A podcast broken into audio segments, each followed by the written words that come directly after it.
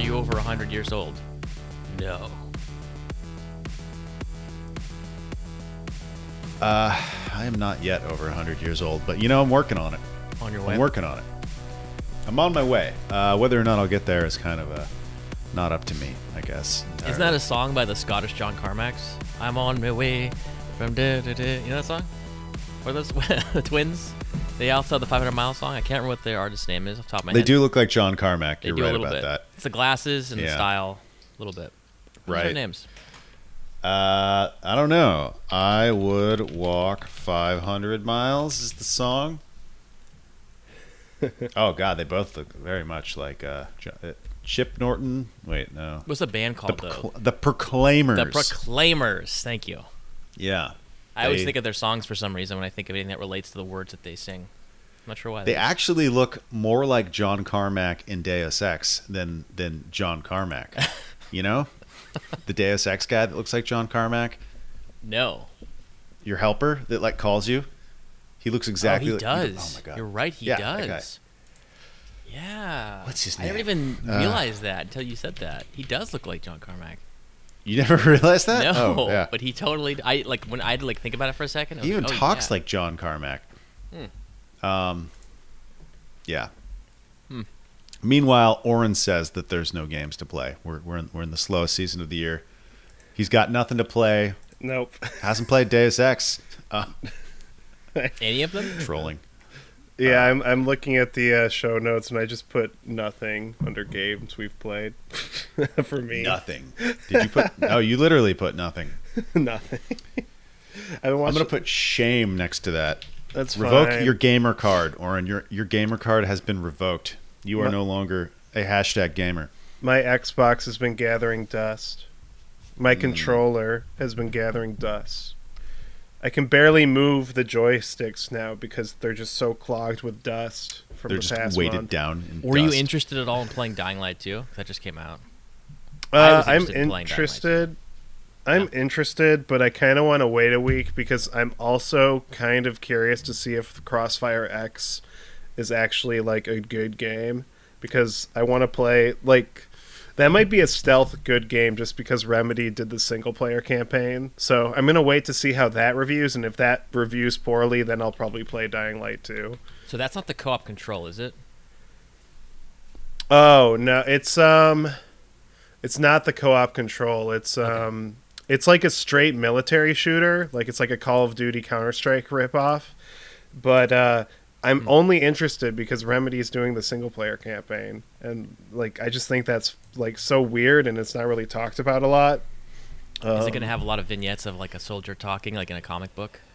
It'll be like a Well- very noir. Well, yeah, I think I made the j- I think I made the joke last week that like at the end of the game, like you realize that like your gun's an altered object or something, and then it's like a shared cinematic universe with control. I don't know. That'd be funny. That would be funny. We'll see. We'll see how it is. But Dying Light Two looks good. Um, it sounds does. like it's been reviewing well. Yeah.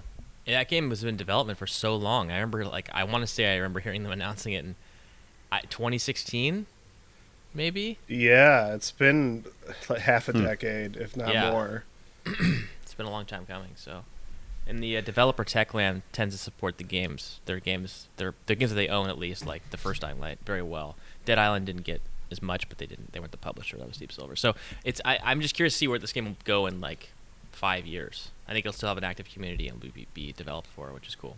So, Hmm. if it's The- a the formula only you like, thing- Yeah. The, yeah, the only thing that's like keeping me from getting it is that I have like a zombie game quota. Like a, s- you know, I like I, I do Last of Us and Resident Evil, and that's like all the Bloodborne. zo- Bloodborne. Bloodborne sort of yeah, but it's like those are the only like zombies I can take for the most part.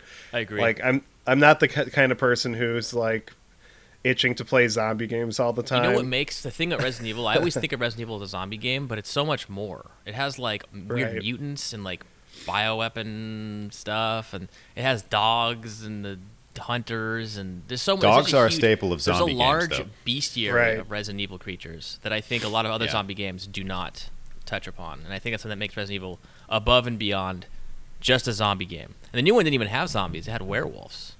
So Yeah, it's. Uh, I mean, Resident Evil Village. Uh, that's the thing about Resident Evil. It's so like elastic, right? In terms Yeah. of like the universe, it's not just zombies, as you said. But yeah, like I always kind of. I know, like, I like Days Gone for the most part, but that's one of those games where you look at it and you're like, okay, the color tone is mostly gray, and it's like gruff and gritty, and uh, all of the uh, zombies look gray, and it's like, oh man, I don't like. And Dying Light 2 has those vibes a little bit of just like, oh, these are just zombies, but Are you at all annoyed by when they call zombies a different thing? Like, oh, these are freakers coming. Oh, Yeah. there's walkers over there. Oh, they're biters. It's like, can we just call them zombies? I mean, we, on, we all know what zombies are. If, if the dead started rising in the streets tomorrow, we'd all be like, those are zombies. We wouldn't be like, oh, those are freakers. Is that what they were called in Days Gone? Freakers? I Days they Gone, were it's freakers. Dying Light, it's biters. Yeah, Biters? that's so uh, bad. Walking Dead, it's walkers. Yeah, they always. I was have some- actually I was annoyed about that in actually Halo Infinite. They call the Covenant something else, and I was like, just call The them Banished? the Covenant.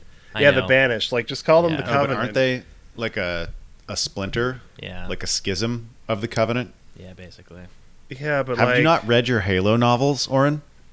I guess Don't you know all of the lore? No, uh, that's that's literally the only thing I know is that That's they are. that's one of the things I thought Shaun of the Dead did Ideologically among many other things was like when when uh, Ed calls it a zombie, he's like, "Don't call them that." don't don't call them.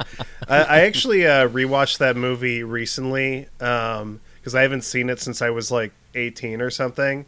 Mm-hmm. And it's so funny watching that movie in your like 20s and 30s because then it's like, oh god, like this movie relates to me way too much. Like, Yeah. Just, it's too when I was real. a kid, I thought that the uh, their landlord was like the asshole, and then watching it again as an adult, I'm like, no, Ed is the asshole completely. Ed's the asshole, or just like, or just like the whole vibe of being thirty and you're not really like uh, doing anything. You know, you're not really achieving anything. You're just kind of content, just kind of in the routine of your life of like, oh, I just go to the Winchester, I go to the convenience store, I go to my like cashier job. It's just like that whole vibe was like, oh god, this is too real. The, like Yeah. this feeling of stasis, you know. The uh, the one shot of him walking from the, his house to the convenience store and back, and then he does it again the next day, but it's like, you know, like zombie apocalypse. I, that's one of my favorite scenes, in, like anything. It's just so well yeah, done. It's so like- good. Yeah, I really like It, it. it's Edgar Wright's uh, best moment, in my opinion. Just that Yeah, I think it is. pa- that parallel, that juxtaposition. Mm-hmm. Curse that word. Good shit, guys. Zombies. I might play Dying Light too. Well, we'll I'll see. Next week, I'll probably maybe talk about it. If I get someone, I to might play get with, it. I'll play it. for the ray tracing, just to just to like watch the tra- the rays be traced. Nice. Very nice. Um, Oren, what is a wordle? Uh, it's a Twitter phenomenon, and it was made by a little guy who he made it like five years ago, and now it's popular, and now he's a millionaire. That's all I know. New York Times bought it. Yeah, yeah.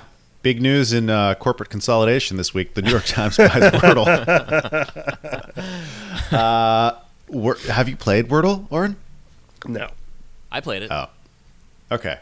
Yeah. What did I you was impressed by it. The uh, design is very straightforward, simple, and perfect. It was like I tried it, typed in a random ass word. I didn't take it seriously in the first two words, and then Hmm. by the end I did, and I was like, "Oh, I this is this is cool." So I got it my first try. Got the first word. Um, but uh, Your first attempt? You mean you got it in six attempts? in six attempts, I got, but I didn't fail. Okay. The first time I tried the right, game. right. Okay, gotcha, So gotcha. I was yeah. happy with myself on that at least. Yes, Uh, yes. it was fun though. It's something I want. I would go back and try daily because it is a little brain bender.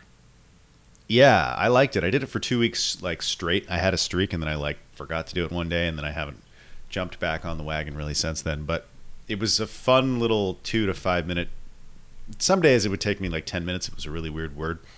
The word proxy, which was a word like three weeks ago, I could mm. not. I was just looking at P R O space Y, and then I, what I do is I put an X in the space to figure out to, to look at the word. So I put proxy, and I'm like, oh, proxy. Like I figured it totally by accident. Hmm. But I was staring at it for like a while before I got it.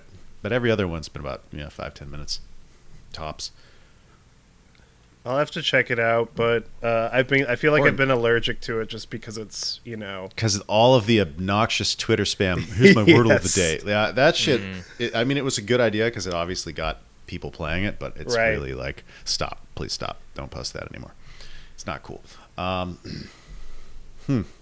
It's just wild Well, to get- me that games can get popular like four years after they're released or something. is it Like, really four years after it was released? It was like a couple years, like the Among Us that happened to it happened to that it happened to Splitgate.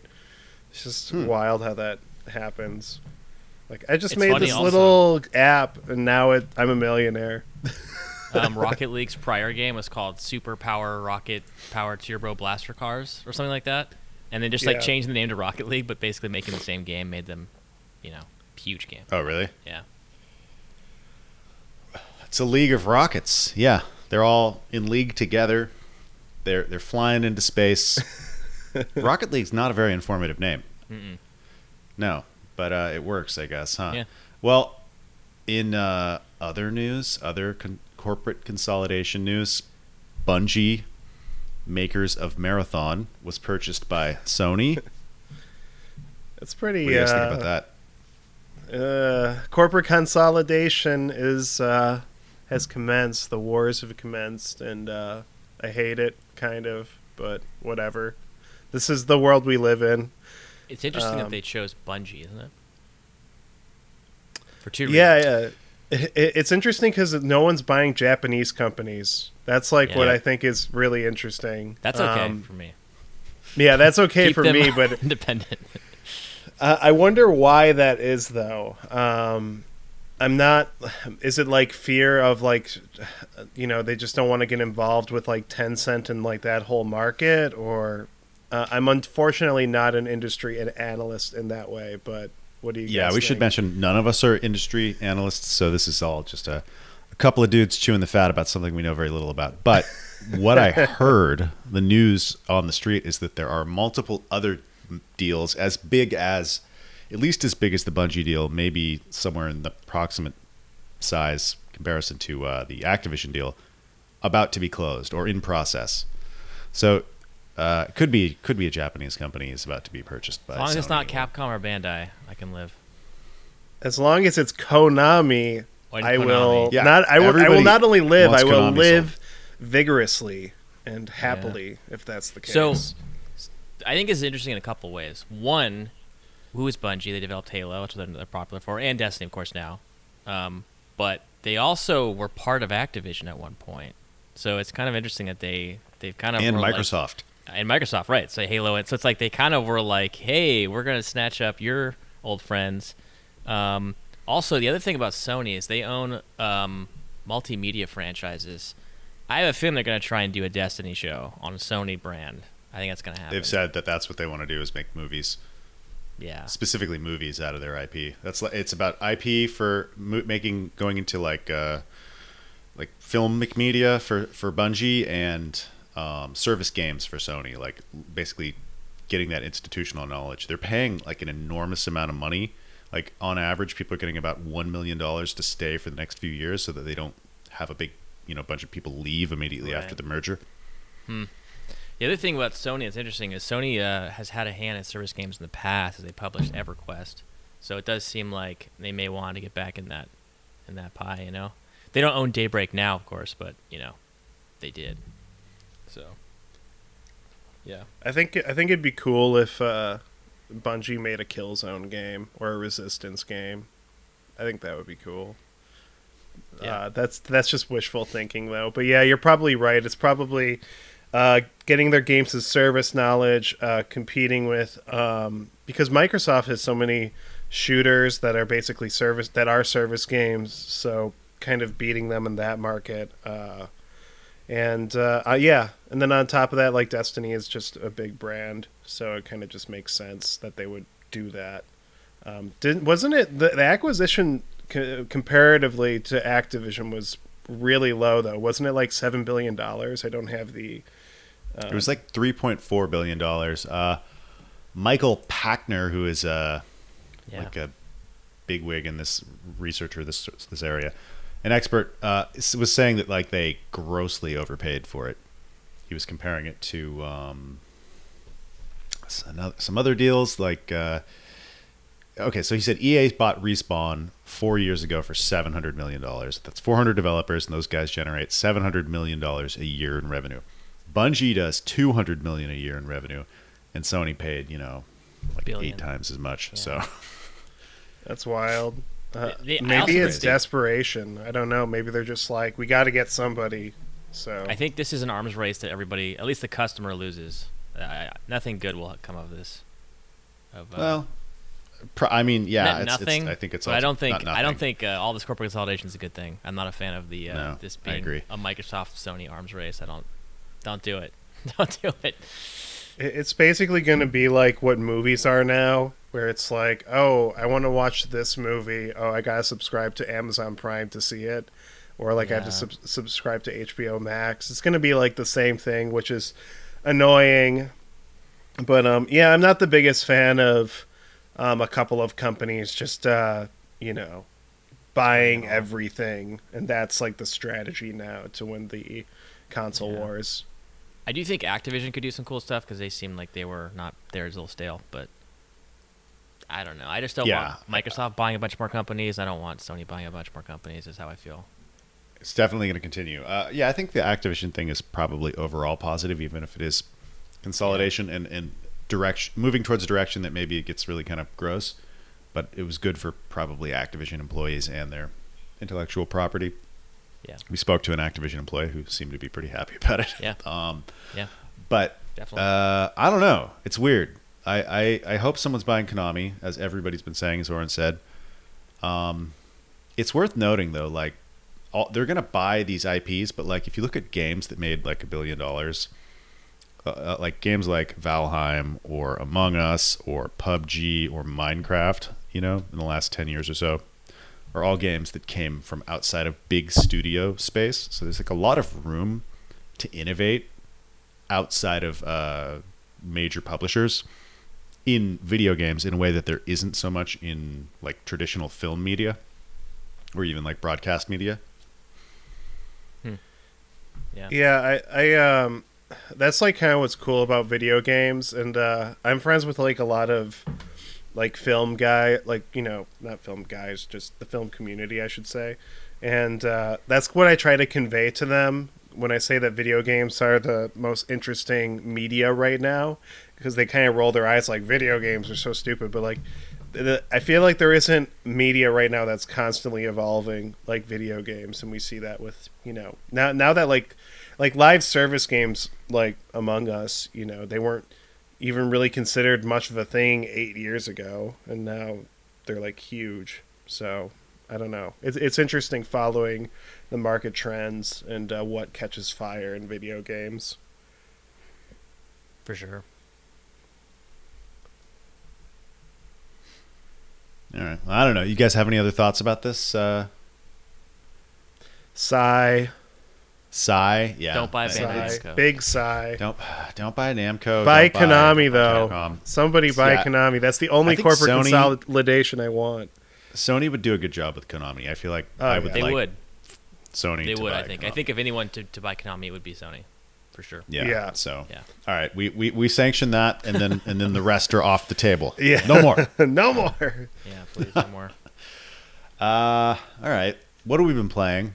Well, I played. Uh, I played the Uncharted collection that was released, which is the the nominal remasters of uh, Uncharted Four and Lost Legacy. I didn't actually play Uncharted Four, but I did play through all of Lost Legacy, which makes it the first Uncharted game I've ever rolled credits on Oh wow. despite trying to play several other Uncharted games and and not not getting so far. Uh, it was pretty good. I liked it. I liked it enough to finish it, and I had a good time. Um, and it, it kind of like fulfilled that thing that people always talk about with these games, where like it's it's it's fun to play with someone else sitting next to you watching it because they get like there's a lot of stories, so they can enjoy it too. Whereas like when I'm playing, you know, like Dark Souls or something, or it, not as exciting for them. Um, it has a 120 hertz mode, which is awesome Oh, and cool. feels so good. I put that on with black frame insertion, and it was just like so smooth and sharp and just like responsive. Uh, what else did I say? I got a bunch of notes about this game. This was, this was Um, Lost Legacy, right? You said not four. mhm. You How many it too, times right? did you hear Frazer? Frazer. Oh, a lot, a lot, a lot of times. a lot of times. And We started- Mary and I Kate started or yelling at each other. Whoever you want to, whatever you want to call her. Yeah. So yeah, Which, which was actually surprising to me when I looked that up. yeah, it's fun. But um, I don't know. It was cool. It had a good story. The, it was pretty fun to play. I really liked the the part that everybody says they like the the Western Ghats. Or is is that what it's called? The Western Ghats? Yeah, the Western Ghats. The the part oh, that's like the chapter open four. world, the open world se- It's uh, like section. loosely open, uh, and With the it's kind of just lets you. Yeah, the jeep in the mud, and you're kind of going around. I collected all the little coins, like I did. I think I 100% of that level, which you definitely don't have to do. I liked it less when it was really set PC. Like I don't, I don't know. Set pieces don't do that much for me. I know some people really like set pieces, so I'm in the minority opinion on this. But like the set pieces wore on me towards the end of the game to the point where like I was like, all right, I'm gonna beat this to beat it, but like there's no way I'm playing Uncharted 4 after this. So I was like, this was cool. I'm glad I played it. I really enjoyed it, and I think that like you can see the arc of Naughty Dog moving from this company that just makes like super linear set piece games to like blending this sort of crisis inspired games that still have lots of set pieces and cool linear moments and good storytelling. So I don't know. It's a pretty game. Yeah, I think that's Uncharted Lost Legacy, is the Uncharted game I recommend to people who don't like Uncharted because it's six, seven hour experience. Um, doesn't overstay its welcome. Um, I love Uncharted 4. I love that game's story. I love the presentation, but um, I also understand it's 15 hours long, and that's kind of I think some fair cri- criticisms of that game is that it's just too long for that type of genre. So I think Lost Legacy is just really, you know, perfectly paced for that type of set piece driven narrative game. Yeah. I might try it again. I think when it comes to Steam, I might try it again. I had it on PS4. I think I gave Oh, yeah. it to Aaron. Yeah, that's how I have it. I, I should say the thing that was really cool. You gave that to me, Mm-hmm. so I put the disc in. I pay ten dollars for the upgrade, which I'm going to say is worth it because you get Definitely. you get.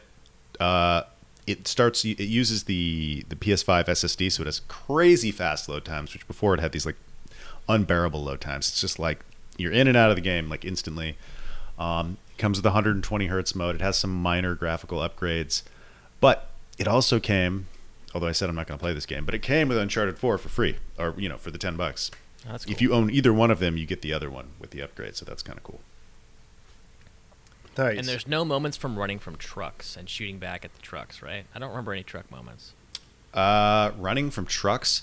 Yeah, it's an Uncharted. oh, and, oh, trucks. that that classic hallmark. Yeah. There's some, you know, the the thing that happens that it wasn't happening so much for the first half of the game, and I was like, oh yay, they're not doing this, where you're just standing on something and it starts buckling out from underneath you, and you have to run away from a collapsing floor. But the last quarter of the game is like that over and over and over again. it's like you're in a temple, it's collapsing. You're on a train track, it's collapsing. You're on a cliff, it's collapsing. Um, I don't know. Sometimes that set piece stuff can be like hard to take seriously after it's happened like three or four times. Like one really good set piece in a game, or like like that type of set piece, like really big, crazy, like you're fucking surviving by the skin of your teeth moment. I can believe, but once you've had like three or four of them in a row, it's like, mm, Yeah. Does it end Yeah. with um the thing something's gonna blow up and you have to run away and it like explodes behind you? Does it have that? trope? totally. Yes, does? yes, very cliched. Oh yes, oh yes, Oh man. yes. There's a bomb on a train, and you know, Bomb, you gotta alert, run but yeah. away and it blows up at the last minute. Well, you, you don't have Yeah. to.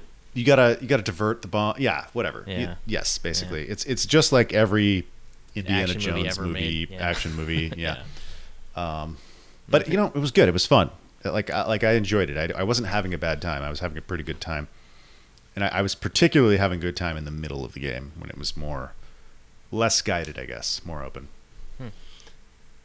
Um, yeah, I think uh, I think it's just kind of funny. First of all, I just want to say to the listeners, I have like a slight cold, so sorry if you hear me like, you know, with my nose, but whatever. Uh, second of all, um, with Uncharted, I think uh, like circa 2008, 2010, people were still really impressed with you know the graphical possibilities of like oh my god this building's collapsing. So like the the franchise is kind of of its time in a lot of ways. So playing uncharted 4 now which is you know already a 5 year old game or lost legacy which is a 5 year old game um, 5 plus year old game it, it's just i don't know. The, those kind of tropes are probably less impressive now i think you know because you know the, the the spectacle was so impressive back then, but maybe not so much now, and it actually gets in the way of the narrative a bit. Mm. Yeah, I think so. Did for me. I felt, I felt the same way, Aaron, when I played him. I mean, I like the game. I, I, if I'm coming off negative here, I, I, would say I'd give it a, you know, strong eight, eight and a half. I don't know. Yeah, uh, 16 unicorns out of 32. No, um, but it, it, it, was yeah, it was enjoyable. I, I I'm glad I played it. I'd recommend people check it out on PC. It'll probably be like, hmm, I don't know if it's going to be eh, too easy with a controller or with a mouse and keyboard or not. Sometimes the combat could be like there was definitely weird difficulty spikes. The combat was pretty good, and it, it added a PS5 controller support, which I actually thought was really done well done well done in that game. Like it felt really good to shoot those guns. Um, I don't know. Uh, Uncharted is one of those franchises that I think is best experienced on either easy or no- normal mode. Like mm. playing those games on hard mode is just annoying as fuck. It just turns into like a really crappy cover shooter if you play it on hard mode. While in normal and easy, you're just like hopping around, shooting guys, punching dudes. It's like that's the game I want to play, not stupid. Yeah. Like I'm hiding behind cover because I'll get killed in two shots if I don't it's yeah the game was definitely more fun when i didn't play it like a cover shooter and just ran around like it was doom eternal and just shot everybody as, and ran as fast as i could. Because you can totally get away with that and it's it's pretty fun. Feels good. Yeah it's fun like surprise shotgunning dudes. You like swoop down bam swoop away. So it's fun. Uh, all right. Well kevin bloodborne came to pc uh, it did. finally. it's it's a real high quality port. Tell us about it uh, the amount of work put into it is impressive. When I was playing it, I've been doing Unreal stuff, and I'm like, this has got to be Unreal Engine. But they did an impressive amount of work to make it look like a '90s game. I think you have to like unrealify the game. It's not an easy task, um, and it does play like Bloodborne, but uh, I say that with a heavy caveat. So let me let me just step take a step back. The presentation of what it's aiming for is pretty much perfect. It like looks maybe slightly worse than 90s games looked. I'm like, I want to say like maybe it looks even more like pixel wobble than the games actually even had, but I don't know. It's been a while since I played like Tenchu or something, so I don't know. But the presentation's perfect. The uh, music is all like redone MIDI versions, like PS1 era MIDI versions of the music. The sound effects sound like they're ripped straight from the game and then run through a compressor or something to lower the uh, bit quality of the audio. Um, but I have to just go now into the thing that really bothered me. It's it's so old school that they went all the way. You have to use the D-pad for movement. Using a D-pad for controlling a 3D game, no good. Not something I like. D-pad for those multiple axes. D-pad is amazing for 2D games where you often have binary movement. But on an analog game, I want analog movement. Why couldn't I got the DualShock version of Bloodborne Demake? You know, we had we had analog controls on that gen. but uh, That's true. Um, That's true. Why wasn't it Bloodborne Demake, which is, by the way, what we're talking about? Bloodborne Demake. Sorry, I uh, didn't mention. I don't know that. if we said that at the beginning. Yeah, you're right. but, um, it is the um, Bloodborne Demake I've been playing. Yes. Uh, it's funny because like it starts off exactly the same. I think they remade all the cutscenes like shot for shot so far, which is impressive. Like I said, the amount of work done is is very impressive. Um, by default, it has this thing checked on, which will changed the performance to run poorly in a uh, heavily taxing area, which is not something that from the 90s I want to remember. I would say that's also like the D-pad movement is something from the 90s I don't want to remember. They had to um, recreate the environment, I think, to make it more hallway-ish, um, to kind of replicate the 90s style. And it has a lot of load screens, like a lot of load screens. Mm. And it's kind of in that same way. I'm like, you know, I, I get what you guys are doing. It's kind of like Cruelty Squad. Like I appreciate it, but I, it's it causes me suffering. it's like the thing that I don't want. So I don't know. I think it's for me. It was a mixed experience. I think it was very well made. Just like I think the developer is highly skilled developer. Yeah. I can't tell if the enemy animations are ripped, but like when you're in combat, it feels it feels pretty close to Bloodborne. I do wonder though, like playing this game made me think something very interesting. Like I've always had this thought that like good game design isn't limited by technology. Like you can have an amazing game on old, but it's not I think the question I think is actually wrong. The premise is wrong. It's not that good game design is limited by technology. It's that good game design is boosted by technology is what I would say. And I think uh, Bloodborne with 90s era presentation and controls may not have been quite the game it could have been when it's when it came out Mm. today. So I really do think that that game needed to have been a PS4 game to succeed. I think if it had come out then, it wouldn't have been quite as impressive to us. I think the, the style wasn't quite. I don't know. I think you kind of need to have crazy monster design with like tentacles and Lovecraftian horror, and they're just like these incomprehensible abominations. Like you can't really achieve that pre PS4, in my opinion. I agree. I think I think uh, I really think that game needed to be. Probably most FromSoft games really would need that level of technology to be fully realized. I think. I just uh, remember like back in because I actually played Bloodborne kind of late. I didn't play it until 2016, but I just remember uh, looking at like screenshots of that game and being like, "Oh my god, can you guys believe this monster design? Can you fu-? like I've never seen anything like this before?" And yeah, you can't achieve that with PS1. yeah, definitely not. Uh, one thing I wanted to mention too is that the combat felt pretty accurate and close, and they even got the quirks of the engine. Like when you're opening the door and the character's playing the opening the door animation, they're invulnerable to enemy hits, which is impressive because that's exactly how it is in the game. Like they actually replicated all of the quirks from from from soft games like perfectly. So it was it was like I said, very well made. I just wish it was less. I wish I could reduce the load screens and use use a use a stick. What I probably could have done was use um, Steam's uh, different um, control schemes, launch through Steam, and then remap the controls. To be- What? you could do that. Doesn't it need Steam support to do that? No, Oh, really? Yeah, so big picture mode will just take over the controls? you can do that. Yeah. Yeah, Um, That's crazy. And there's other there's other methods you could use too. Like it's definitely a fixable solution, um, and the controls could be rebound. It doesn't have dual. You can't control the camera either. There's no there's no stick con- Yeah. inputs at all, which is rough. So, but I don't know. I, I have to say I, I my hands off the developer for for making it and trying it. It's pretty awesome. I didn't complete the entire thing. I beat the uh, first boss, the uh, priest werewolf. I forgot what his name is. Not No, the gas. cl- the cleric beast or yeah, oh, cleric no. beast. I not Yeah, okay. Gascoigne. Cleric beast. So it's not a full game. It's just like a couple areas. I believe it's up to Gascoigne, and that's the end. Um, that's Yeah. cool, but sad. yeah, Not that I would play like the whole game, but I don't yeah, know. yeah. It would be cool. Yeah. it's the whole game. I would, I'd play through it. I, I would definitely fix the controls and do it.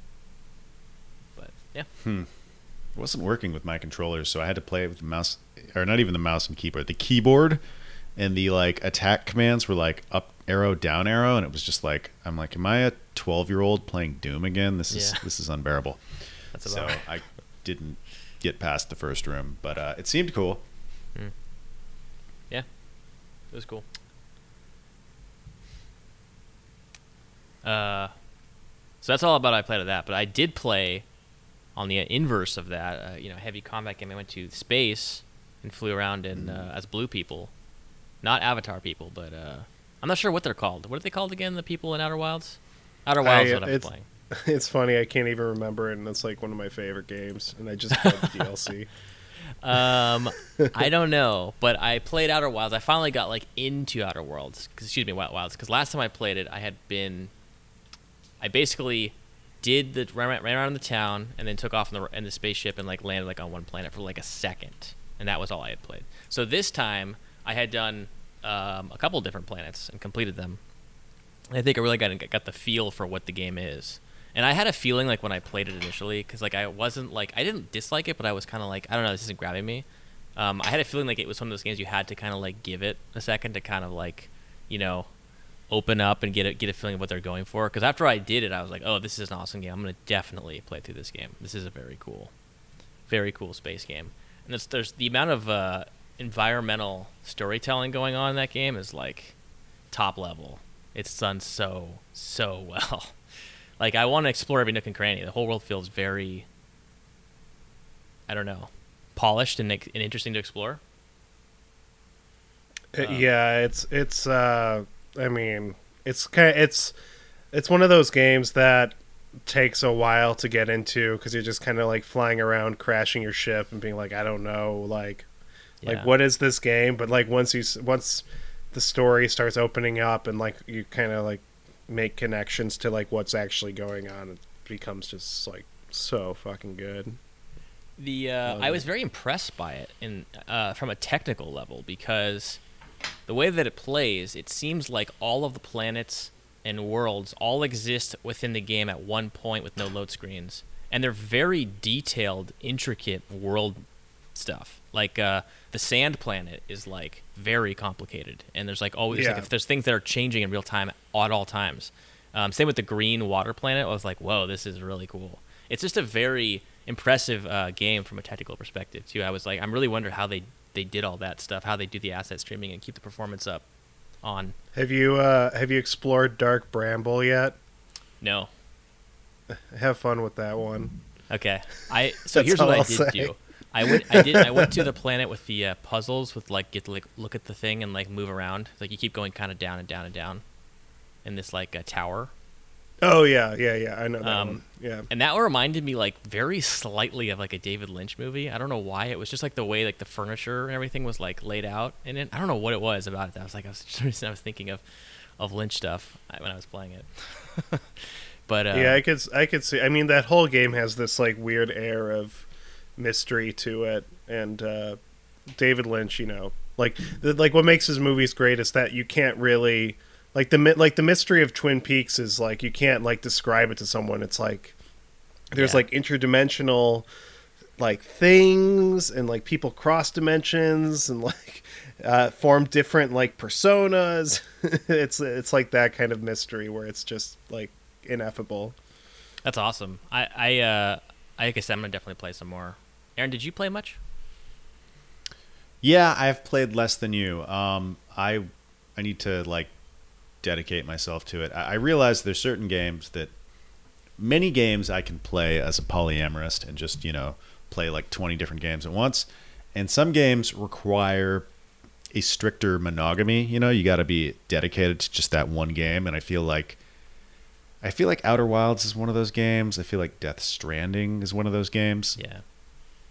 Yeah. Whereas, you know, Uncharted, Ghost of Tsushima, even Returnal, I can kind of. I guess Returnal, probably I should be playing a little more Hmm. like a monogamist, but I but I haven't been. So, so I haven't beat it yet. And, and I think this game are games that you should like exist in that universe for a period and like can keep immersing yourself in it and don't distract. Yeah, I, I think that's you're right on that. Yeah, the the Outer Wilds, like I just remember that game. Like once that game started to finally click, like I really just made time for it because I just really wanted to see where it was going. Oh, you know what Um, was the last thing I did was uh, I did the comet. That was really cool. Inside the comet. the comet, was the comet's cool. Yeah, it was very cool. Yeah. They they just Um, seem like they really figured out how to tell a really cool story in this game through environmental storytelling, like very very well. I was I'm impressed. I, I never heard of the developer. I, I looked them up and I hadn't seen anything else they had played. yeah. I think this developed. is their first game, but um, gosh, I have to research that. But the but It one I was think like a college uh, project or something. Yeah. Yeah. But I think what the reason why the lore and the story works so well is because it ties into like the central mysteries that you're trying to solve in that game. Like it, it's not just like background stuff, you know. It's not like oh you can read this if you want to or you can ignore it. It's like no, it's like reading everything is actually key to figuring out other mysteries in that game. Um, like discovering like it is like where the something is. Yeah, discovering it's the gameplay exactly. Hmm. Um, it's it's hard to talk about though without spoiling it though, so I'm not going to say anything more. But but there will be like times in the game where a character will be talking about a lab, and you're like, where the fuck is this lab? For example, and like when you discover like something like that, you're like, oh shit, that's it. That's what I was looking for. So So Subnautica Yeah. does that to a to a degree as well, but I think that this game really went all in on the like non-linear explorative explorative narrative, and I think it's I don't think it's a common thing I've seen games do, because like this is like a game that has maybe maybe a quote linear narrative itself, but the way that you unfold it is non-linear, at all, completely non-linear. So like it's like if the player doesn't create the story, right? The story's already there. You just start to kind of discover it in pieces. I think it's really. I just think it's done very well. I, I'm very impressed by the game. So I, I hope you enjoy it. Definitely uh, stick with it. Though it sounds like it sounds like you're already engaged. Um, Yeah, yeah. It's so, it's so hard sometimes recommending that game to people because I actually had a really hard time getting into it. I even had a hard time getting into the DLC, which is funny because I already liked the Outer Wilds. But you know what put me off immediately was the initial setting of the initial planet where you are. I didn't like the way that anything looked there, and the jumping didn't mechanic either. is just the worst. Like, why do you have to charge up a jump? Like your leg springs? I don't understand. It's so weird. But once you get past that into the space stuff, real good. It's yeah, worth suffering that. It's like Stalker. and also just like crashing all the time yeah. and dying is can be kind of annoying. Like learning Uh, how to to fly. Also been a, a thing for me is yeah, falling into a black hole twenty I times, will not knowing what the fuck also I'm supposed say to do. The time loop is a little tiresome because I kind of want to like take Mm, my sure. time and explore, and it's like you have to rush. And it's like I don't want to Yeah. rush. I want to like look at all this and take this all in. I don't want to like. This is a problem I had with Majora's Mask back in the day. You know, it's just like, Mm. oh, I only have this time. I gotta uh, start it all over Fucking again. Yeah. time loop games, man. Yeah.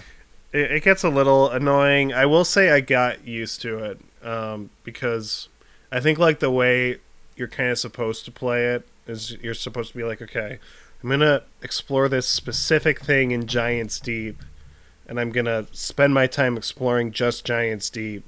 And like Yeah. when you kind of like get into that framework, Giants Deep uh, is the awesome ga- too. yeah. Oh yeah, Giants Deep is amazing. But it's like yeah, it's not the game where you can be like, "Oh, I'm going to go Giants Deep and then I'm going to go to the Hourglass Twins, then I'm going to go to Dark Bramble. It's more like I'm committing to this one planet. And like once like I got into that frame of mind, the uh, time loop thing became less stressful. Hmm. Yeah. Yeah. I could see that. I had some hilarious bugs. One time, I there's this place where you can summon this ship and you can like launch the ship out. And I like land landed my ship under the spot where you could summon the ship. So like the ship landed on top of my ship and like fused with it, and they like blew up and shot all over the place.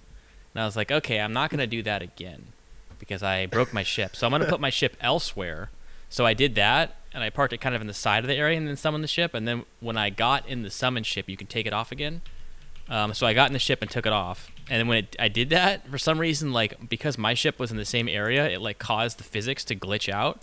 So the the, sh- the, the ship flew out and started spinning, and it threw me out into space at like at probably like light speed because suddenly all of the gooey elements started like wobbling all over the place and like shaking violently, and then they just disappeared. And the game started like really wobbling all over the place, and it crashed to the Xbox screen. So uh, I think that was an unintended bug. Oops. It, it, it, ha- it, it has some jank. What can I Yeah. say? It was a pretty funny yeah. bug though. I, I was like amused by it. It wasn't like a horrible bug. It was like a it was like oh that was that was crazy. It was a memorable experience. Yeah, That's it's uh I, I've definitely had moments in that game where like a bug or the physics will just kill me in a way that I would feel like would be so unfair. Like I think one time there are like times where I'll be like perfectly landing like on a planet or something, and then the ship just hits some like weird texture, and then like the ship will like explode or something, and I'll die, and it's like what? Yeah. It was all hmm. going so well. What the fuck? I can't tell how many times autopilot's flown me into the sun. Oh, dude, that yeah, that's it's like autopilot. Do you not realize the biggest object in this uh, little solar system? It's also a death sentence. And you can talk to the guy and be like, "Hey, autopilot flew me into the sun." He'll be like, "Yeah, well, don't use autopilot into the sun." Think, okay. Oh man, that's funny. Yeah. It's it's Yeah. amazing though. I love that game. Yeah. So good, despite It's its uh, jank and flaws and just how annoying it. Like the first couple hours of that game is a little rough. it's a heavy Mm. recommend from me for sure Yeah. so far. You've got 19 days before your life is is forfeit. You know what I'm saying? Me? Oh, I know. I know what you're saying. Yeah, n- 19 days. You have 19 days to beat that. I have 19 days to beat Death Stranding. It, it took And me a moment to figure out what you were referring to, but Wh- yeah. What happens in 19 days? Um, that shitty uh, Dark Soul, Souls uh, sequel comes out. That Yeah. is Oh, open world for some Elden reason. Ring? Holy Yeah. shit. Like, Elden Ring. Mi- Miyazaki just ran out of ideas, and he's like, "Oh, let's just make Dark Souls open world. Fuck it." You know? Yeah, and make it yellow. I'll just make, Make it it really like amber toned. Yeah. Um, oh man, that's gonna be awesome. I'm So- excited for that. Hmm. Yeah, you guys, like I, I know Oren has been playing no games because there are no games to play, but that's only going to last for another 19 days. And then Oren is going to have many games to play. How, are you ready for this, Oren? Or are you going to have at least one game to play a lot of? Well, I forgot to bring this up in the news, but I wanted to talk about it. Uh, did you guys see the Ghostwire Tokyo gameplay? Did you guys watch Oh, I, I I watched. actually didn't. I scrubbed it.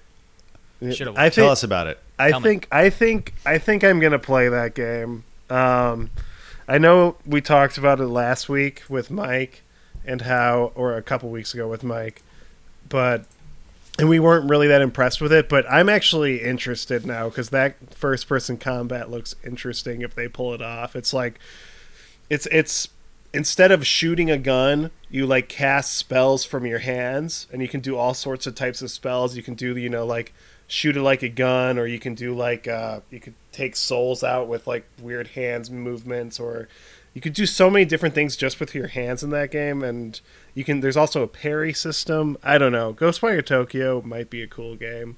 That's my hot take. And uh, is Shinji Mikami directing it or is he producing it? Um, He's I was directing it, actually he's a- producing it. Yeah, I was a little confused by that because I had the idea that he was directing it, but no, he's producing it. Okay, that's still good. He's produced every Resident Evil game basically except for five, Except for six. five, six, and seven and eight. So everything after before five. after- Okay. Yeah. Okay. So But I mean that's a lot of four. games Uh, still. yeah. It's coming out March 25th, by the way, which I think- is Oh. which is really interesting. I didn't know it was coming out so soon, and uh, I don't know. Like, I recommend everyone watch the uh, 20 minute gameplay preview because it answered a lot of questions I had about the game. Um, like, the game is not really, even though it has horror elements, it's not a horror game. It's more like, it's more like uh, Devil May Cry kind of like action game with horror elements, which is cool because Shinji is that's Shinji's wheelhouse. Um, I don't know. I think it looks really neat. Like I love the neon art style. Um, it just doesn't look like any other like shooter I've seen before. Uh, It looks Yeah. it looks different, and I hope it does well. Just because I feel like I've been craving games that are doing something different and not just doing the old like you know, like we're a shooter and you have an assault rifle and you're a space marine and everything looks gray. Like, I, I need a change of pace from that. This does look cool. I'm watching footage of it. I actually didn't watch it. It looks awesome. Uh, it looks like almost like if Japanese modern heretic or something with like spells and yeah. I didn't realize it was a shooter. Heretic. So one of the game designers, uh, I think the lead game designer, also was a game designer on Doom 2016. It's a Japanese Really? developer. Yep. Uh, Hmm. So and he did not work on Eternal. So maybe maybe he is the uh, the missing secret that we needed. Uh, maybe this game will be awesome. I really I don't know. hope so because it hope just be cool. I don't know. It looks it looks like that combat would, could be cool because it's like first person shooter with parrying, um, but it's like long range parrying where you like block incoming attacks, and uh, the move variety just looks really uh, interesting. I don't know. It, it just, I just think it looks This really looks cool. great. I I am such Hmm. a sucker for Japanese monster design too. Like I mean, it's my favorite. So it's yeah. This looks cool. I'm actually Yeah. really into this. I I think I'm um, glad that you guys are liking it because I didn't didn't. I don't know. I, I I couldn't get much from it. I, I think that's fair. I mean, it's uh, it's one of those games that I think is either going to do really well and surprise everyone, or it's going to be like not that good. But I guess um, it's just hard to tell when you see like first person like non-shooting. Like it's kind. I guess kind of shooting with your hands, but um, it's hard to know how it's gonna feel. You know, like there's not a lot of uh, a good history with games like that. But I don't know. I hope it's awesome. Yeah, it looks risky. Like I mean, doing a shooter where the spells are the guns and not like a gun. I think is an interesting concept. And You I- know why they're doing that? Because like J- Japan has like like a, a history of not putting guns in characters' hands, right? Think of like Mega Man. I forget what the reason for that is, but there's like a very strong cultural reason for not having characters shoot as much, particularly from a first-person perspective, but also in general. Obviously, they put guns in. They feel like Resident Evil it was hands. something that I, they said that was like weapons should be an extension uh, like of you, like part of you, and not something Right. you're holding and wielding. Whereas like in the Western, we view weapons as like, you know, something you hold and you shoot stuff. Whereas uh, Japanese, it's like the weapon is like yeah, like part of like who you are. So that's like yeah, Mega Man and Samus exactly. Yeah. Interesting. Huh. Well, that's pretty cool. Uh, I don't know. Glad I'm you brought that actually. I'm more excited about that game than because I'm a big fan of the first two Evil Within games and Ghostwire Tokyo. I've been kind of ambivalent on it this whole time, but uh, I think that recent gameplay preview kind of kind of sold me. I'm actually and the fact that it's coming out so soon, um, is just making me kind of excited. I think it, Yeah, I think it might I'm gonna buy that. one. I'll probably pre-order it too. I really like Tango. I think that they are uh, kind of like a cool fork from you know old school Capcom uh, and Hmm. Platinum. So I'm excited. And it's Shinji Mikami, you know. Shinji like- Mikami. I know. Yeah. It's funny watching him because they have interviews with him in the uh, gameplay demo. He just kind of like looks like a kind of grizzled industry vet now. When I feel like growing up, I'm so used to him having like this like kind of gamer bro personality, like backwards baseball cap. Like I'm Yeah. just like revolutionizing the industry. But now, but so it's kind of funny seeing him as like the grizzled vet now. Um, it's kind of something I'm getting used to. I, I think I saw like Hideo Kojima post something on Twitter where he said like um, uh, I'm at that age now where I'm thinking about like what's ahead because I'm like an old older guy now. And he's like, is it possible for an old guy like me to make a masterpiece? Like Alfred Hitchcock made some of his best work when he was in his 60s and 70s. Do I have it in me? And it's just like weird thinking of that that way because I feel like it was just yesterday that Kojima was like this up and coming guy. I don't know. It does feel. I Yeah. know. I, I agree. It does. Also, uh, Shinji Mikami, I was specifically talked about this. He says he thinks that uh, as a developer, a game developer specifically, you're your best in your 30s. Because when you're in your 20s, you're like too ambitious and too like you want to do too many things. You don't have the realistic level. And then he said when you're in your 40s, you're like too conservative to try anything new. You only want to do what you think it will succeed. And past that, so he says that he thinks like the 30s is like the perfect level of like ambitious and also knowledgeable. So I wonder I if think, he still has that. I, I think it's cool. I think it's cool though when uh, creatives don't do that. Like David Lynch, for example, made like fu- fucking Twin Peaks: The Return, which Yeah, is like, in my opinion, arguably the craziest thing he's done, and he did that in his seventies. So I feel I like it when creatives take risks when they're older. Um, I agree. I I don't. I don't think it necessarily has to be one way or the other. Like I think totally. I mean, I think Death Stranding is probably Kojima's like maybe his best game. I don't know. Maybe not. I don't know. I like Metal Solid 2 a lot as well. But I, it's it's uh it's an amazing game, and I, and, you know I I think uh, if you're creative, you can keep you can keep doing it. Ridley Scott's made made what is it, House of Wolves or whatever, and he's like 80. Oh, uh, he made the Uh, Last Duel, which was actually a really solid movie. Um, I watched it last week and I liked it a lot. So Uh, I have to check that out. It's on HBO, right? Um, yeah, Yeah. Raised by Wolves. New Raised season Wolves. started or Raised by today. Wolves too. The second season. Um, I recommend that show. That show's pretty good. Yeah. Um, it's basically Prometheus, the show. I mean, it's not the same story, Right. But it's very thematically and stylistically like the Prometheus, the show. Wh- One last thing I want to say about Ghostwire Tokyo, just because you, we brought up Hide- Hideo Kojima, um, some of this stuff kind of like reminds me of Death Stranding in the sense that like, regardless of how you feel about Death Stranding, that game just doesn't look like any other game. Like Ghostwire Tokyo, regardless if it's good or not, the fact that it doesn't look like any other horror shooter has got me interested. Um, so I'm, I'm I'm really I'm excited. I really hope it does well. I think it's cool, Cool. too. Like, uh, I I just want to say, uh, just building off that too. I, I agree with you, and I, I also think that um, uh, Evil Within was kind of like their Resident Evil, right? It's cool that they're Right. doing something totally different. They're like, let's make a completely new thing, not even Resident Evil, just like its own, totally different. Like even like, I don't know if it's a new genre per se, but something that just looks totally original. So I applaud them for that. It's cool. It's also uh, notable for being the last, the final Microsoft exclusive for PlayStation. For PlayStation, yeah. right. That's true. Uh, um, but yeah, I don't know. Also, like, I don't know. It's just I'm, I'm just glad I'm just glad seeing Shinji Mikami do interesting stuff. Still, I'm just excited about that. Agreed. Definitely. cool. Um, I guess we already we we already talked about our our loose topic this week of corporate consolidation. I don't know, sucks, but it's the world we live in. Yep. I don't know what, what more I can add to that. Uh, let's do personal recs. You guys ready? Yeah. I'm ready, ready as I'll ever been- be. You've got like a whole segment of like television watching for us, right?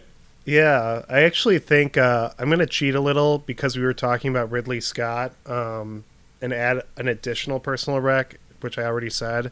Um, if you like Ridley Scott, he made a really good movie this year called The Last Duel, which is on HBO Max. And um, like, I, I, know we always do that thing where it's like it's his best movie since whenever, but it actually does feel like his best movie in years. Like it, it was a really strong. Um, it's basically Rashomon, Akira Kurosawa's Rashomon, but if it took place in like feudal France, well, yeah, like uh, feudal France, yeah. So it was just like a really interesting movie, interesting period piece. Uh, ben Affleck gives a great performance um, that is in- incredibly entertaining and unlike any other uh, movie I've seen him in. So Last Duel is really good. Um, but my main personal rec is um, I've been with my brother, living with him, and I've I've been indulging him, and I've been watching all of these adult superhero superhero shows. So in the past month, I watched Harley Quinn, the Harley Quinn show. Uh, I watched. Uh, I've been watching Peacemaker, the James Gunn show.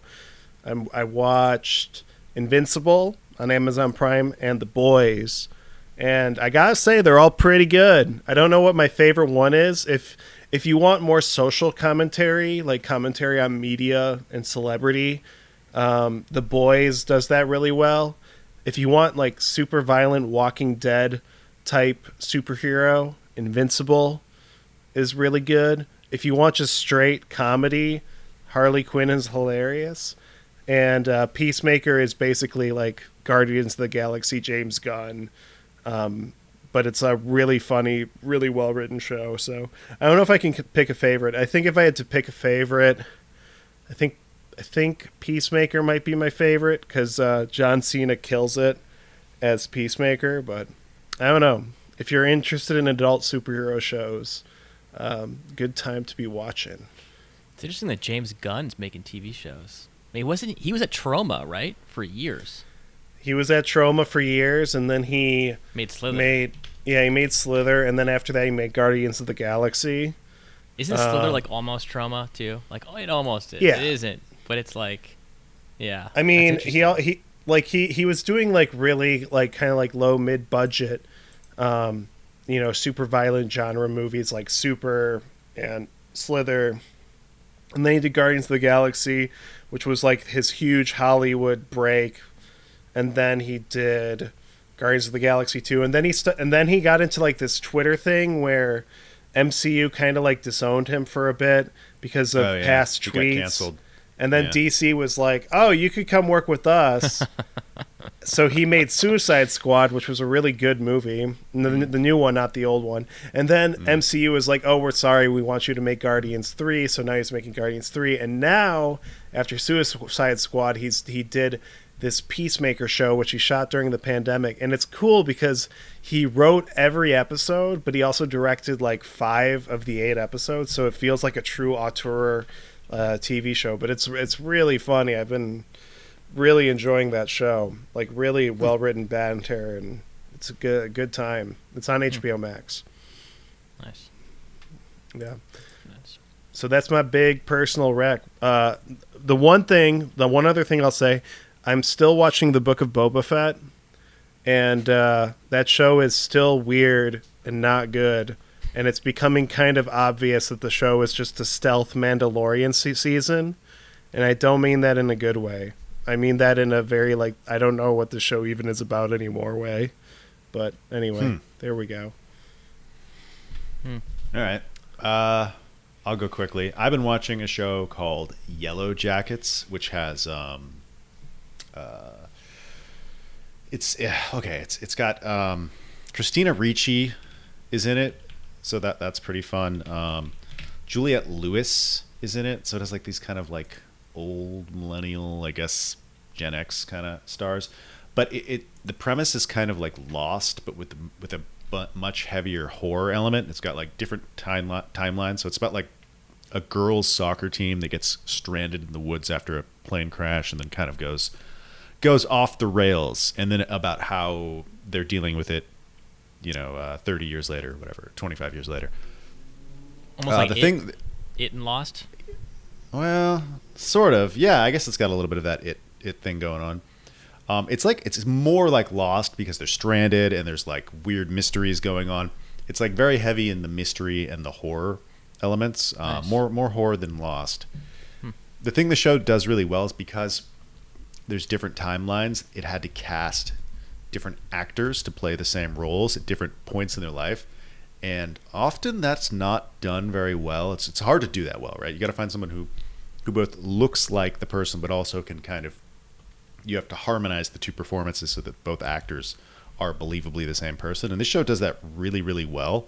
Like I don't find myself questioning if one character like when it switches between the two characters, like at you know with the twenty five year gap, I'm never like, oh, this is a totally different person. I'm always like, oh yeah, this is the same person. So That's it's cool. it's it's that that's that's like a, a bridge that they, they got over. It was a hard thing to do. So I don't know. It's good. I enjoy it. I recommend it. It's on uh, Showtime Very nice. which which I have because I watched Dexter and I'm about to watch the Ret- Twin Peaks: The Return. So then I'm going to cancel it. Good on you. That's the that's the way to go. on that note, uh, yesterday my girlfriend and I were browsing for movies to watch. Uh, I was gonna watch Drive, and I was like, "Yeah, let's watch something else." I don't know. I feel like watching. I haven't seen Drive yet, but I I, I want to see it. Um, but I instead was like, "Hey, I haven't seen Mulholland Drive in its entirety. I've seen parts of it, but really, yeah." Okay. so I watched it last night, and uh, I really liked it as I expected I would. Um, it almost felt like a weird alternate universe Twin Peaks season three specifically, and I was like, a lot of these actors are in season three. I was like, huh, that's interesting. Like a lot of them, but um, obviously very Lynchian. I was thinking only David Lynch.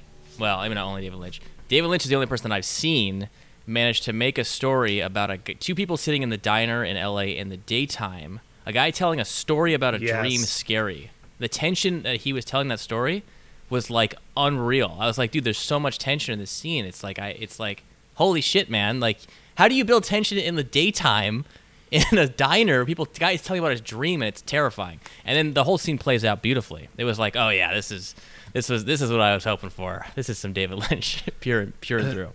I can see his face. I can Yeah. see him through the walls.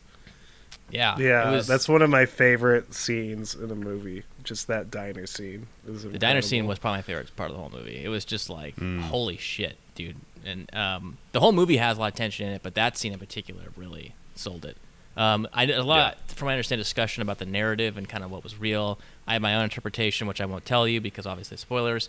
But um, I do think that it may not actually matter what really happened because it's not really the point of the movie at all. yeah, It's not, that was not my interpretation. I didn't think it mattered. a tone poem. Um, do you know that was supposed to be a TV show, and then he like totally changed gears? So it, there is some feeling of like, oh, maybe there's some clashing narrative here, not necessarily by design, but by consequence of of the the history of it. I'm thinking of going to read in about it just to see what people Mm. think because I, I know like a lot of critics and analysts, movies who are you know people who are really knowledgeable on this on this stuff really have a, a lot of write ups about what the movie means, which I think could be interesting. Can we to spoil read. it really quick? This is the end of the podcast, and so we, we could. I don't know. We know. Could have Can a, we? A two minute Yeah, spoiler we discussion. uh, the Yeah, movie is like 25 years old or 22 years old. twenty years old. Uh, Yeah. but yeah, It's or, that yeah, old? it's It's like funny. 2000, 2001, I think. Um, It's Yeah. funny because the film director looked so 2000s. I was like, this guy could be a Max Payne character Oh, so uh. Justin Justin Theroux. Justin Yeah. Theroux. Yeah. yeah. yeah, that's funny. All right, spoiler warning for Mulholland Drive. Kevin, what is your take? Um, This is so- your un. You didn't read. This is your unread, unstudied. Yeah, this is just my your- unstudied. I Okay, just cool, watched the movie yesterday. I haven't thought this out that much, but it seemed to me my my take was that the uh, the main character projects herself as the blue as the blonde lady as uh, what's her name. To me, the main character is the woman in the limousine, and everything that happened after she crashes is all her like mess up head fever dream, you know. And it, and there's a scene where they they go to the nightclub, which was fucking surreal as hell, and then she comes back, and then she the lady's gone. She's just like by Mhm. herself. And then she opens the box, and then we see a whole other narrative and a whole other story that seems to conflict with everything that happened before that moment. But uh, to me, that moment was just kind of her, like, you know, having her. I don't know. brunette woman. The brunette saying. woman, yes. Uh, Interesting. Okay. I forgot what her name was. But um, this they seem to it seems to imply. I feel like my interpretation was her putting the blonde wig on was her like projecting her own, you know, some other some other character who wasn't actually there the whole time. There's no real way to know any of it, obviously, because uh, especially with the director guy, like his story is like what it kind of goes all over the place. Mm. But Mhm. um, I know you could interpret it the other way, the other character, or multiple different ways. It's all different dreams, whatever. But it seems to me like nothing weird happens before she crashes in the limo, Mhm. And after that, everything. That's at the beginning of the movie, right? Yeah, Yeah. but it seems like everything Uh, before that doesn't have any weird. Surreal Doesn't she moments. get shot though? Am I remembering? No. It's been a while. I don't remember. Getting The guy shot. pulls a gun on her, and they Yeah. cra- teenagers crash into them. Some wild teenagers on the freeway. Right. Okay, that's And- right. And that saves Um, her. That scene plays out again, but it's from the other character's perspective. Um, but my interpretation was almost more like a. Well, I don't want to say this movie because also it's a spoiler for that movie, but another movie that involves people fighting, um, kind of that situation. What I, I don't. I, I don't even know what you're talking about. But Okay. Uh, here, well, okay, Oren, do you have anything you want? Like, there's another interpretation that I think is uh, There's a lot of them. worth worth bringing Well, up. Uh, Uh, Yeah. What should I say? Mine. Yeah. Or sure, Yeah. yeah, Uh, I think uh, you the first. one. I think the first two thirds of the movie is her fantasy of how she wants her life to be, while the final third is more rooted in like where she's actually at. I'm not saying Naomi Watts. Naomi Watts. Yeah, like I, I don't yeah. think I don't think she like I don't want to necessarily say it's reality because it's David Lynch. It's all surrealism, but I think the final third of the movie is like what her life is actually like versus what she actually wants. And uh, I think uh, the Justin Theroux stuff is like a two sided thing. On the one hand, she's fantasizing that he's just like getting you know rebutted by the hollywood system and not achieving anything that he wants but he still fantasizes about naomi, naomi watts being the girl but i also think it expresses david lynch's own frustrations with trying to navigate hollywood so uh, sure. that's how i feel about it it's one of those movies that's hard to pin down though and that's part part of what makes it so evocative Yeah, no, I really like uh, the the way you, you saw it, Kevin. I think that's I, I, good good work there. Like I, I like that it's such a like open for interpretation film. What do you think the blue key represents? Uh, I, I don't know. I felt like it was like uh, if you think of when she gets the key, and then when she Mhm. gets the box, it feels like the silencio. I don't know. It felt like the uh, to me at least, it felt like that was uh, either opening up her like insanity or what she thinks is reality or what she I don't know. But to me, that there, there, there's no Diane. Like she, maybe she was the failed actor, and that like her memories. Of, I don't know. So you think no- Naomi Watts doesn't exist? Potentially not. Yeah. Interesting. Interesting. interesting huh. Um, Yeah. yeah. it's weird. I remember seeing that movie and having really no idea what I had just seen at the end of it. Mhm. And now that I've seen it many times and I've read a lot of other people's opinions on it, it's a very clear movie to me. But like the the confusion immediately, like I had no idea. I, I would not have been able to put together any sort of coherent narrative. I'd be like, I liked that. That was cool, but I don't know what happened. I feel like Hmm. those are the best. Uh, like w- one thing that I also really love about that movie is that it was the first movie. Because like before I had seen Mulholland Drive, I had this idea that acting had to be like realistic, Like you you judge a movie's brilliance based on how realistic the acting is. And uh, M- Mulholland Drive makes like a point of not doing that. Like it's very, all the characters are like in like a weird Hollywood fantasy. Like, oh my god, I'm in Hollywood, and it's like all like soap opera-y. And uh, like the only time when the acting gets really realistic is when she's auditioning for a part, and that part was like, what? Like, Yeah. what is going? Like that was like the wildest thing for me at the time. That like the only time it becomes like realistic acting is when she's technically acting. Um, right. I thought that was so interesting. It seemed to me like if you see her as if she see if you see her as like the bl- the um Naomi Watts is like who who she wants to be or who she projects herself as like uh, to me a lot of that stuff makes more sense too because of like she like Naomi Watts is this like fresh actor who arrives and she's like really skilled and they all love her and then it's actually like in the beginning of the movie, in the beginning at the of end the of the movie. movie, she's like a failed wash up who's jealous of the other character. jealous of the other char- character yeah but yeah, yeah I didn't I didn't see as Naomi Watts actually existing and that they're all it's all just the other lady who was having Hmm. Crashed fever dreams that's cool. Have you Yeah. watched uh, Lost Highway yet? no it's it's on my list That's Oh my like that's that that's like the that's like the uh, dry run for uh, Yeah, Mulholland yeah. Drive. Yeah. What's your is. favorite Lynch movie? Not not show. I know what you're gonna say for show, probably. At least I know what Oren will say.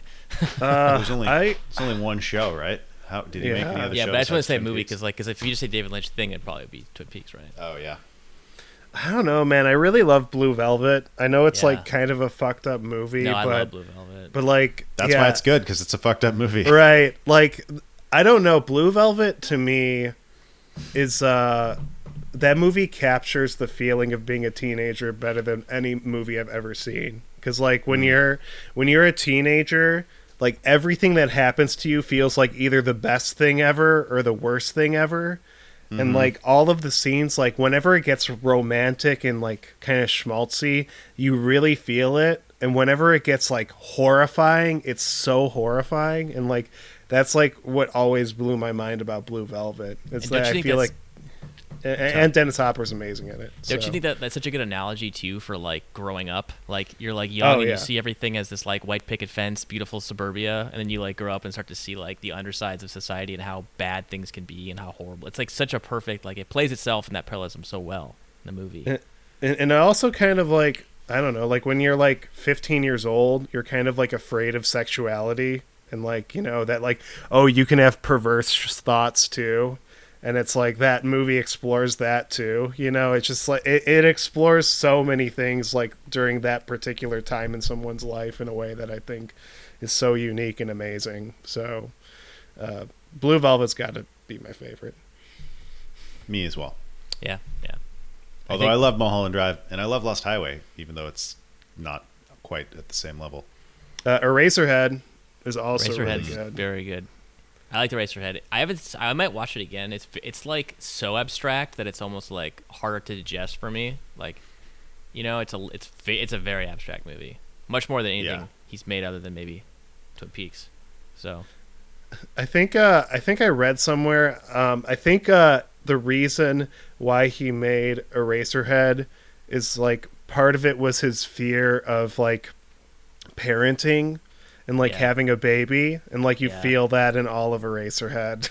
like he said so the whole movie is about his experience in Philadelphia, Yeah, it's like it's like Philadelphia and parenting. Like and it's this like industrial nightmare the way the place they live. yeah, the lady in the radiator or whatever. It's Yeah, it's like- so weird. yeah. I don't even know if I doubt Philadelphia is anywhere even. I like that, but apparently the the area that that they shot it in, it's an area of Philadelphia they call uh, I forget what it is, like Eraserville or something. I've read. Oh, I this. can't remember.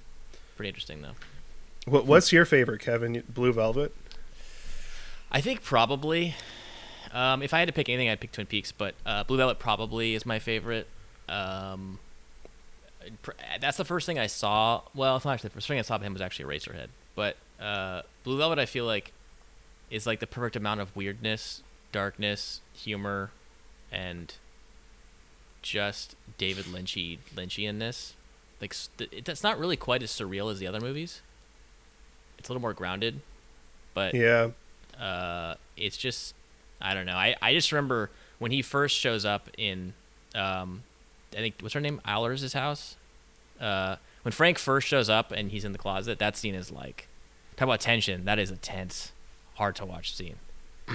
Uh, I've seen Blue Velvet in movie theaters multiple times, and every single time that scene happens, people start walking out of the theater.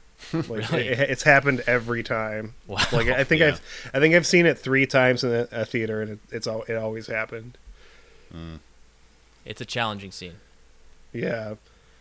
Um, it's a cha- yeah. There, that movie is just has a lot of really challenging scenes, and I can see why like some of the criticisms for it. Like uh, Roger Ebert actually infamously, uh, or not infamously, but he he he gave the movie like one star, and the reason why he's Infamous at, at this point, yeah. yeah, in like the 80s. And the reason why is because he thought the violence against women was disturbing. And Yeah. I think But that's, also that it was Isabella Rossellini, or wait, yeah, that, that's Yeah. her name, right? Yeah, Isabella Rossellini, and Yeah.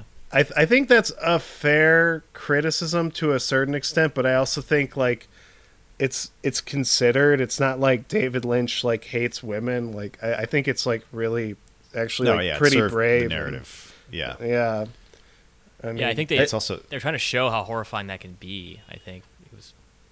This that was my interpretation. Well, like Twin Peaks, like uh, Fire Walk with Me. I think like a huge Oh my part of that movie is is like how horrible men can be to women, and I, I think that's Yeah. part of what makes it great.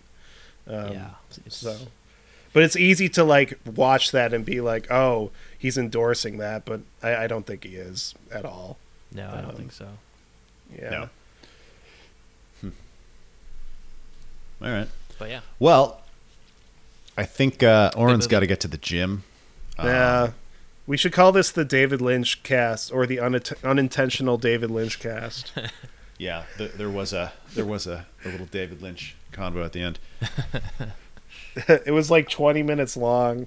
Really? Oh man. I thought we were gonna have a hard time getting to an hour with this podcast, but we broke it. That's Good funny. job, guys. Uh, we're, we're- went almost 80 minutes. Uh, all right, Madden, we love you as always. Um, everybody, thanks for listening. We'll be back in two weeks. Uh, take care of yourself.